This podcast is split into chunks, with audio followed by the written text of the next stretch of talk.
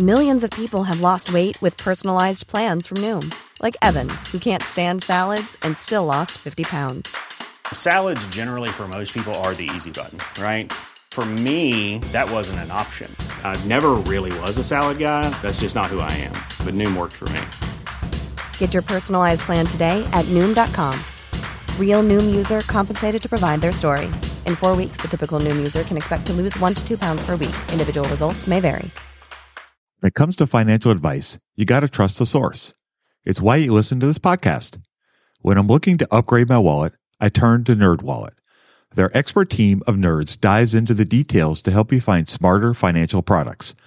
Before NerdWallet, I'd pay for vacations with whatever was in my wallet, but I was missing out on miles I didn't even know I was leaving on the table. Now I've got a new card worth more miles and more upgrades. What could future you do with more travel rewards? A hotel upgrade? Lounge access? Wherever you go next, make it happen with a smarter travel credit card. Don't wait to make smart financial decisions. Compare and find smarter credit cards, savings accounts, and more today at nerdwallet.com. NerdWallet, finance smarter. As with all cards, credit is subject to lender approval and terms apply. What's the best way to get started in the market? Download Andrew's ebook for free at stockmarketpdf.com. I love this podcast because it crushes your dreams of getting rich quick.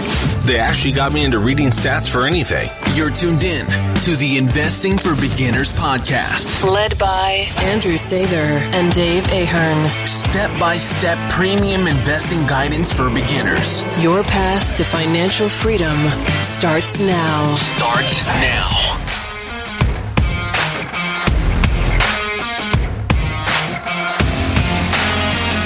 All right, folks, welcome to Investing for Beginners podcast. Tonight we have episode 208 and we are going to discuss some great listener questions we got recently. And so without any further ado, I will go ahead and read our first question. So I have, hi, Andrew and Dave. I've been listening to your podcast each week since I began investing in January. I've learned so much from your podcast. I have a few questions about ETFs that I'm hoping you could answer here or on an upcoming episode. Does the expense ratio of an ETF ever change or is it locked in for each share I buy? Similarly, does the dividend yield of an ETF ever change? Thank you, Joseph. Andrew, what are your thoughts on Joseph's question? So let's start. In case some of these are beginner just tuning in, an ETF is an exchange exchange traded fund. Easy for me to say, Easy. and it's basically a group of stocks bought into a single fund, and you can buy one share of it. And gives you ownership of those stocks. The most common ones you'll see is like a market index ETF, lets you buy like basically the, the entire stock market in a basket. So when you buy an ETF, you have to pay an expense fee. So if you are, let's say you bought an ETF that bought the whole stock market, so that fund would give you whatever all those stocks value are, but they take some of it for themselves because it costs money for them to deal with paperwork, to deal with the regulation, eh, all of the administrative costs that go with collecting a bunch of people's money and using that to buy stocks in a group in a vehicle called an ETF. That all costs money. So there's an expense ratio for that. Now, to answer Joseph's question, does that change or is it locked in? Uh, you have a, a long-term trend of exchange, sorry, expense ratios that have trended lower over the years. And so an example would be like a target date funds. Those have been able to lower their fees over the years because they've been able to use economies of scale as they've gotten bigger. They can spread out more, spread out costs over more people, and that lowers costs for them, lowers the exchange rate, the expense ratios for everybody else. That would be the answer for that. The dividend yield also will change, and that can depend on either the dividends that are held, the dividends that are held in the ETF. Those can change as the companies raise or reduce their dividends. Also, the price of the ETF can change, which changes the yield even if the dividend stays the same. So those those would be the answers to those two questions. All right. So, quick question then. So, uh, can you explain dividend yield quickly so somebody understands what that means? Yeah. So if I'm buying, we could use a stock as an example. Um, a stock from a company might pay a dividend. Let's say they pay two dollars. So if their stock's trading at $100, the yield is 2% because we're paying $100. We're getting $2 back, 2% of that every year in a dividend. That's 2%. Now, if the, if the price crashes, if it goes down to $50 a share, they're still paying the same $2 in dividends. Your yield has doubled. So now you get like a 4% dividend yield instead of two. And so that's how the calculation works. And it basically tells you how much you're going to get from dividends every year. And that does tend to be more locked in because companies are very reluctant to stop paying the dividend or to reduce the dividend. Usually they try to maintain that dividend or they try to increase it. So if I'm buying a stock with a 3% yield, I get pretty happy myself because I figure I'm getting 3% of my investment back every year plus however much it increases as time goes on. And so that's why if you're looking at the long term, I get excited about dividend yields. Yeah, I can sense the in, enthusiasm in your voice as well as the big smile on your face when you're talking about dividends. So that's always a kind of a dead giveaway. Uh, the interesting thing about ETFs and one of the things that I think are, intriguing about them is there's so many different flavors out there now and you can find just about any kind of thing. And something that I was thinking about while you were talking about dividends. Is there a dividend aristocrat ETF? I bet there is. I, would be shocked if there wasn't. Yeah, I'd be, I'd be I, really, I, know they have like dividend increaser ETFs. Right. I'd be curious to know what the the yield is on that baby. It's probably pretty nice. Explain that real quick. What that is? The dividend yield. The aristocrat. Oh, aristocrats. Sorry. Uh, dividend aristocrats are a special group of companies that pay a growing dividend over a minimum of 25 years. And they also have to be of a certain size. They also have to be in the S&P 500. So it's a select group of companies. I believe it's around 60 companies are a part of that group now. Is that correct? I don't follow that. Okay. I don't know what the numbers are. I think it's, I think it's around 60 companies. And yeah, it's, it, if you're a dividend person, that is something that definitely needs to be right up your alley to investigate because those are companies that over a course of 25 years, you got to think of all the ups and downs, the world as well as the economy, as well as just about any sort of life circumstances I've come across. We've had wars. We've had a pandemic. You've had all kinds of market corrections as well as the great financial crisis. Presidents come and go. Hear lots of ups and downs in the world, and those companies still keep chugging along and paying growing dividends. Uh, there's a special group inside of that group that are called dividend kings, which have paid dividends, growing dividend. That's a key, a growing dividend for over 50 years. And that is a much smaller group. I believe that's around 20 or so.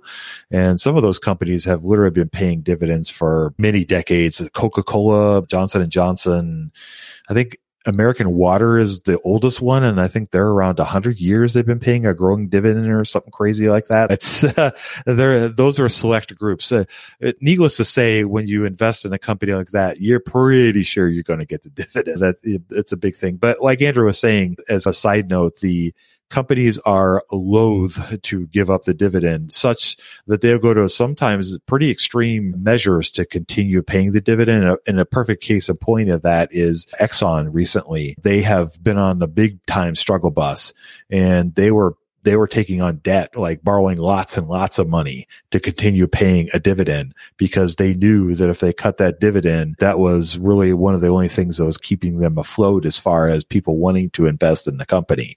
And they understood that if they ever cut that dividend, they would be big trouble because that's they pay four or five percent yield on that dividend. So it's a big dividend. But anyway, when oil prices went down, the company got on a on the struggle bus big time. And so there was lots of concern about that. So that's just a, that's just a small example of how extreme companies will go to continue paying that dividend. Kind of crazy that for the longest time that was considered one of the best companies and the the logic was always people are always going to have to drive well, apparently not. Apparently not. Yeah, I, I know during during the all the lockdowns uh, last year, there were times where I probably went uh, two months without buying gas because I wow. never, I didn't drive my car. I didn't go anywhere. I was on lockdown because my fiance, I'm diabetic. So my, my fiance was like, you will not leave the house. I'm like, okay. so I didn't leave the house. So I didn't have to drive. So it's great. Cut down on my gas price, gas expense. But hey, you know, there's lots of other horrible things about that we won't even discuss. So anyway, um, as long as you can connect with us on the podcast. Yeah, right. Yeah. yeah, exactly. All right. Let's go ahead and move on to the next question. So we have uh, looking for easy index portfolio breakdown. What percentage, if large versus medium call versus small cap versus an uh, international value versus growth? Trying to be aggressive with very little work. Set and almost forget type. I'm 34, long term retirement goal. So that's a great retirement goal, and I love the set it and forget it idea. That's great. Andrew, do you have any recommendations for this person? I guess I'm more of a hands-on type, so maybe I wouldn't have the best recommendation. You might have one better than me, but it does kind of show what you can do with the ETFs we were talking about earlier. Because I'm sure, for sure, you can find an ETF for each of these themes, and so just by buying those ETFs, you can quite easily set your percentages, whatever those, whatever you hope those to be. Yeah, for sure. So I'll throw this out there. So when I was working at Wells, financial advisor that I work with, one of the first things he talked to me about was setting up my 401k. And so he walked me through actually this kind of idea.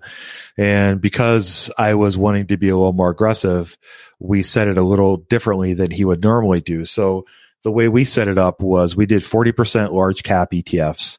We did 20% medium cap ETFs. And then we did 10% US small cap ETFs, and then we did uh, another 10% in international ETFs, and then the balance was left over, which is I think around 20%. We did in in a uh, mixture of bond ETFs, and so that's the way we set it. And we just we used the choices we had available on, in Wells Fargo's menu for uh, our 401k, and so it didn't really break down between value and growth. They may now, but at the time they didn't. But there are a plethora of different ideas that you could go. But his idea was that if you want to go more aggressive, then instead of using the traditional 60 40 split that a lot of portfolios have advocated prior to the last few years. That was a traditional mix, if you will. His recommendation, if I wanted to be more aggressive, was to definitely do more stocks than bonds and to do a bigger portion of the portfolio in a little more riskier type things like medium to small cap and, and international because they tend to have a lot more volatility to them, but they also have greater capacity for growth in the long term. So that was his recommendation. So that would be something that I think would probably be a good starting point for somebody if somebody wants to follow that kind of recipe, if you will. As far as this specific ETFs, that's not really my bag. So I, I wouldn't feel comfortable suggesting, Hey, buy this one and buy this one and buy this one. That's not really my thing. But if you go on Google, I know you're going to find a million different recommendations of different kinds of ETFs that would fit the bill to help you get down that path for sure. Do you buy ETFs now? I do not. That is not something that I do. I have them in my 401k uh, and in the past I had them before I rolled it over, but no, I do not individually buy ETFs. How about you? No, I don't either. And so that's probably why it's a good idea we don't give specific tickers. But like you said, Google is your friend. I am curious how, maybe looking back now with everything that maybe why he set the percentages the way he did. And is there something that we can glean off of that? Is it just more like just to make mirror the S&P or something? I think it was I think it was some of it he was trying to mirror the S&P, but I think some of it too was he was trying to take around he was trying to take around 30 to 40% of it and move it more towards companies that would have more potential for more growth. The, the 40%, the idea behind the 40% for the large cap was that was going to be more of the uh, stable portion of the portfolio and the one that was going to see less volatility, but it was also going to be, you know, would expect to get good returns, but it would also pay dividends. And so even if the large caps struggled a little bit, you're still going to get those consistent dividends that would help, con, you know, continue to grow that portion of the portfolio.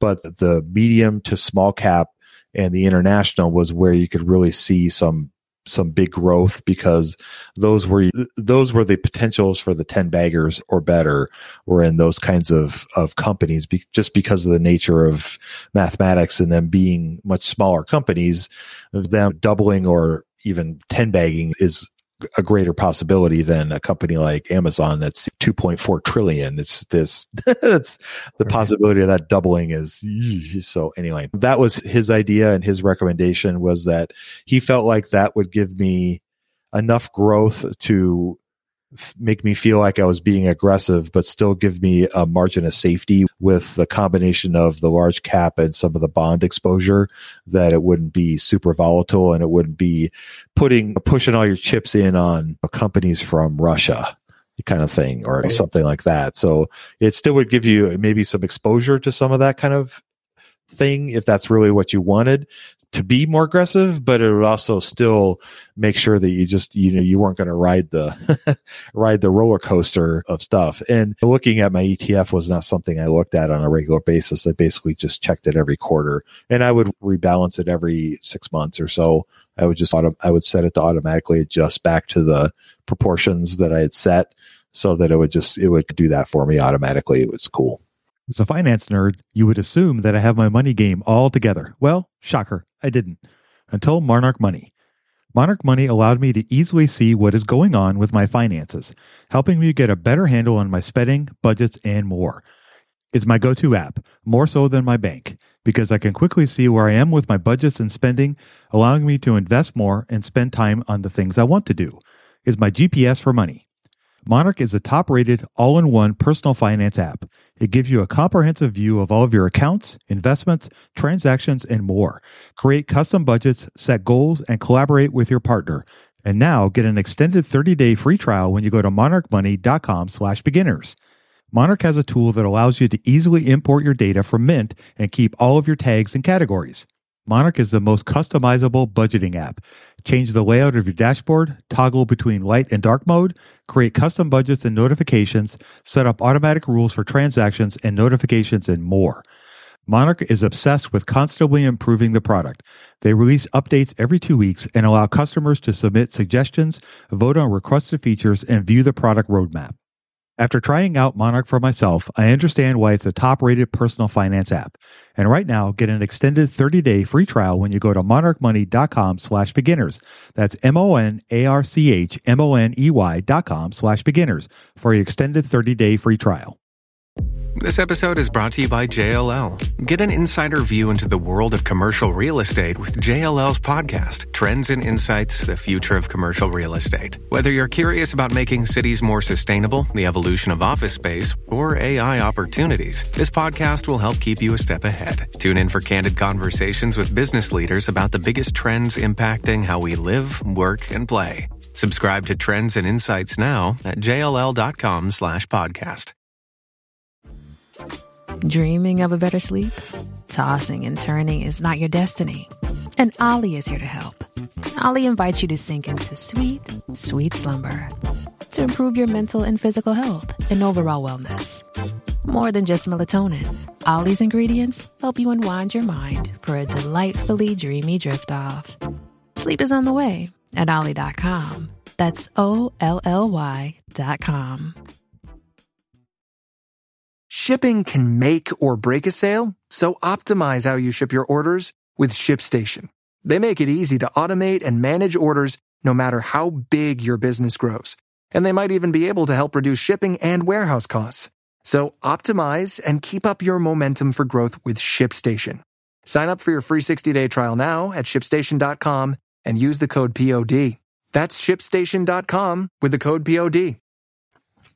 Yeah, and I would think that if you're planning to rebalance or if you're just planning to set it and forget it, I almost think if it's truly set it and forget it, it's so much easier to just do like a market index fund like a S&P and then maybe a little bit international and just call it a day.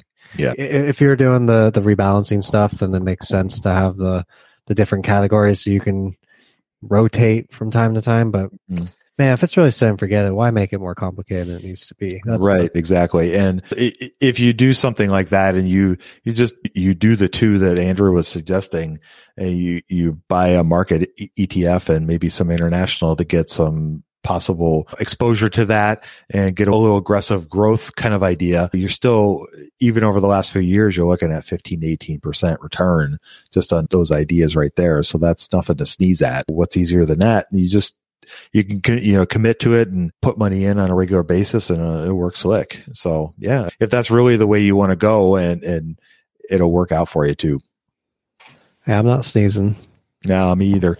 Me either. And the the other nice thing is a lot of this is accessible now through just about any sort of brokerage that you want to use. And the the other idea is that even though Andrew and I are not ETF gurus, there are lots of educational resources and as well as guidance that you can get from your brokerages that will help you maybe track down or narrow down some of the ideas if you're looking to do something like this. If you want to find the best or maybe two or three of the best market matching ETFs, go to your favorite brokerage, i.e. Fidelity, Schwab, whoever it is, and do a little research on their platform and you'll be able to find some great ideas through them.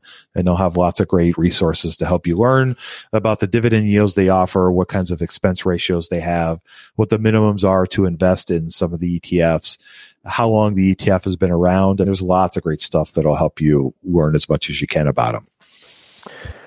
Yeah, no doubt. So I'll read the last question here, but it is long. Okay. I got time. Okay. It says, Andrew, first I would just want to thank you and Dave's for your help and dedication to making a podcast for new investors. I know we all are really appreciative of the content you provide us in all caps here for free. Love that. Even through COVID, we are right now, I feel, at a high point in the market just based off of how well the housing industry is doing and I bought some SPY in February and I'm up like 19% or a ridiculous amount. So when the market is at a high point, so let's answer this question first, Dave. He says, so when the market is at a high point or even at the peak, do you usually still see many of these companies that are valued below their intrinsic value? Or do they tend to rise with the rest of the market? I would say that the rising tide tends to raise all boats. So I think you see less of them when everything else is up. Uh, you'll still see a good portion of them, but usually those are really out of favor companies or really out of favor sectors. But yeah, the rising tide generally tends to raise all boats. I, I yeah, I think I would mostly agree with that. But you, you depends on I guess you have to be careful because I don't think every bull market's necessarily the same. Mm. And so even if you look at 2020 and 2021, there were so many different themes between the safe work from home stocks, which turned into the reopening play stocks, which turned into whatever the heck 2021 has been. yeah, I think you can always find value, but I, I think maybe the value that you hope for isn't always the one that you'll get. So the deals that you could have got in 2019 are not going to be the same deals that you're going to get today. So you need to change a little bit how you view them when the market is so much higher. At the same, you have to be careful because a lot of times really great companies will be more expensive and sometimes you do have to pay up for it. That said, you don't have to go start buying companies at 200 price to earnings ratios. So while yeah, it might be harder to find that value that you hope for, you can still find a way to do it in my opinion. Yeah, you, definitely can. You need to look no further than Facebook six months ago was considered, had dropped into the air quote value stock arena. And I think it was trading at a PE of around 25, 26 at the time. And, you know, you look at it now and it's gone up, I don't know, 30 or 40% since that time. So, you know, it, it it really depends on what your definition of value is, but I, I agree with what Andrew. At that time, or even the time now, with the average PE for the S and P at like thirty five. What's a twenty five? I think a twenty five PE looks pretty bad in twenty fifteen, but right. a twenty five PE when the average market PE is at thirty five. Mm-hmm. Something to consider. Yeah, yeah, that's very good point. Very good. Maybe, maybe before we move on, price earnings for somebody who doesn't know what we're talking about when we say PE. Okay. All right. So price to earnings is a ratio that you could use to give you an idea of a, a relative value of a company. And in essence, it's the price per share over the earnings per share. Now, the earnings per share of a company is basically the bottom line or the net income divided by the shares outstanding, which gives you an earnings per share. And typically the way you look at it is you will divide that by the price per share that it's trading in the market. And generally, the lower the number, the cheaper the company is regarded.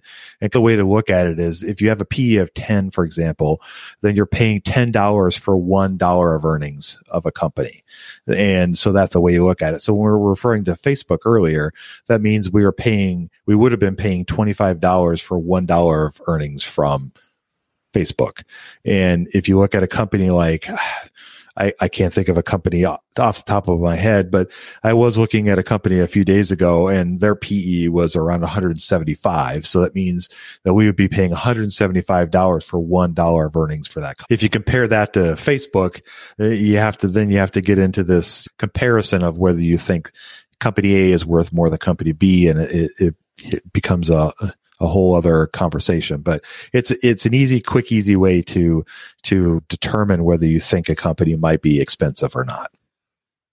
Yeah, and I think you might have posted this on our Twitter, but you talked about how you can flip the P and it gives you the earnings yield. Mm-hmm. So just to st- to stay a nerd for five more seconds, if you were to say that Facebook going back to paying twenty five dollars for a dollar of earnings, if Facebook paid all of their earnings in a dividend, mm-hmm you could flip that PE of 25, one divided by 25, that's 4%. There you get your 4% dividend yield, right. which is the same as the earnings yield. So you can think of it that way too, where you can think of PE, you can also flip the PE. And I don't know, when I, when I made that discovery, I know when you tweeted about it, mm. there was some excitement about, wow, okay. Yeah. I remember learning that as a beginner. I was like, wow, that's what that stuff means. Cause everybody throws PE around. Mm. Nobody really takes the time to describe it. So I, th- I thought that would be helpful. So anyway, uh, answering the second part of the question here, this is from Ben. He says, I was also looking at a company, I believe it was Xerox, who had decent numbers on FinViz. So I wanted to look into their 10K report and found something very odd. I looked at the most recent 10K, which I believe is 2020, looked at the previous five years, and noticed that earnings and revenue they posted three years ago on their 2017 10K did not match what they had in their most recent 10K. I found this per- incredibly peculiar, and I was wondering if you knew how or why this could be. I Googled the company and found that in the early 2000s, they were caught up in a scandal where they had overstated their earnings, sorry, overstated their revenues for the past five years. That was a huge red flag for me, and I'm decided that there was too much risk for me. But I'm wondering if that could be that they were caught up in some scandal recently, or if there was a reasonable explanation for that. Without diving into the particulars, uh, I'll admit I have not read through Xerox's 10Ks, but I think this brings up an interesting question. And without looking at it, I'm going to go out on a limb and guess that they get audited. So the 10Ks get it audited, and it, they also will go back and audit pre- prior 10Ks even after they've already been audited and posted. So there is a chance that something happened that the auditor caught and it, it, could have been an honest mistake. It also could have been that they overstated their revenues like they did prior, uh, in when they got caught. Uh, it could be, it's probably one of those two things. They either did a boo boo, which is a mistake, or they intentionally misled people and stated them as higher than they were. There's also been accounting changes on how some revenues are accounted for now. And I honestly haven't looked back to notice if there was differences from the a prior year to a current year, but some of how revenue is its catalog now is has changed a little bit with companies going forward, but that doesn't mean that they won't go back and, and adjust their financials to represent those accounting changes. And that could be what Xerox did as well. So I don't want to throw them under the bus without doing my due diligence, but those are a couple things that you could keep an eye on. But I would agree with you if they have a history of doing this, and especially if management wasn't changed since that period, that would be something to be like, I really got to be leery of anything like that. So, what are your thoughts, Andrew?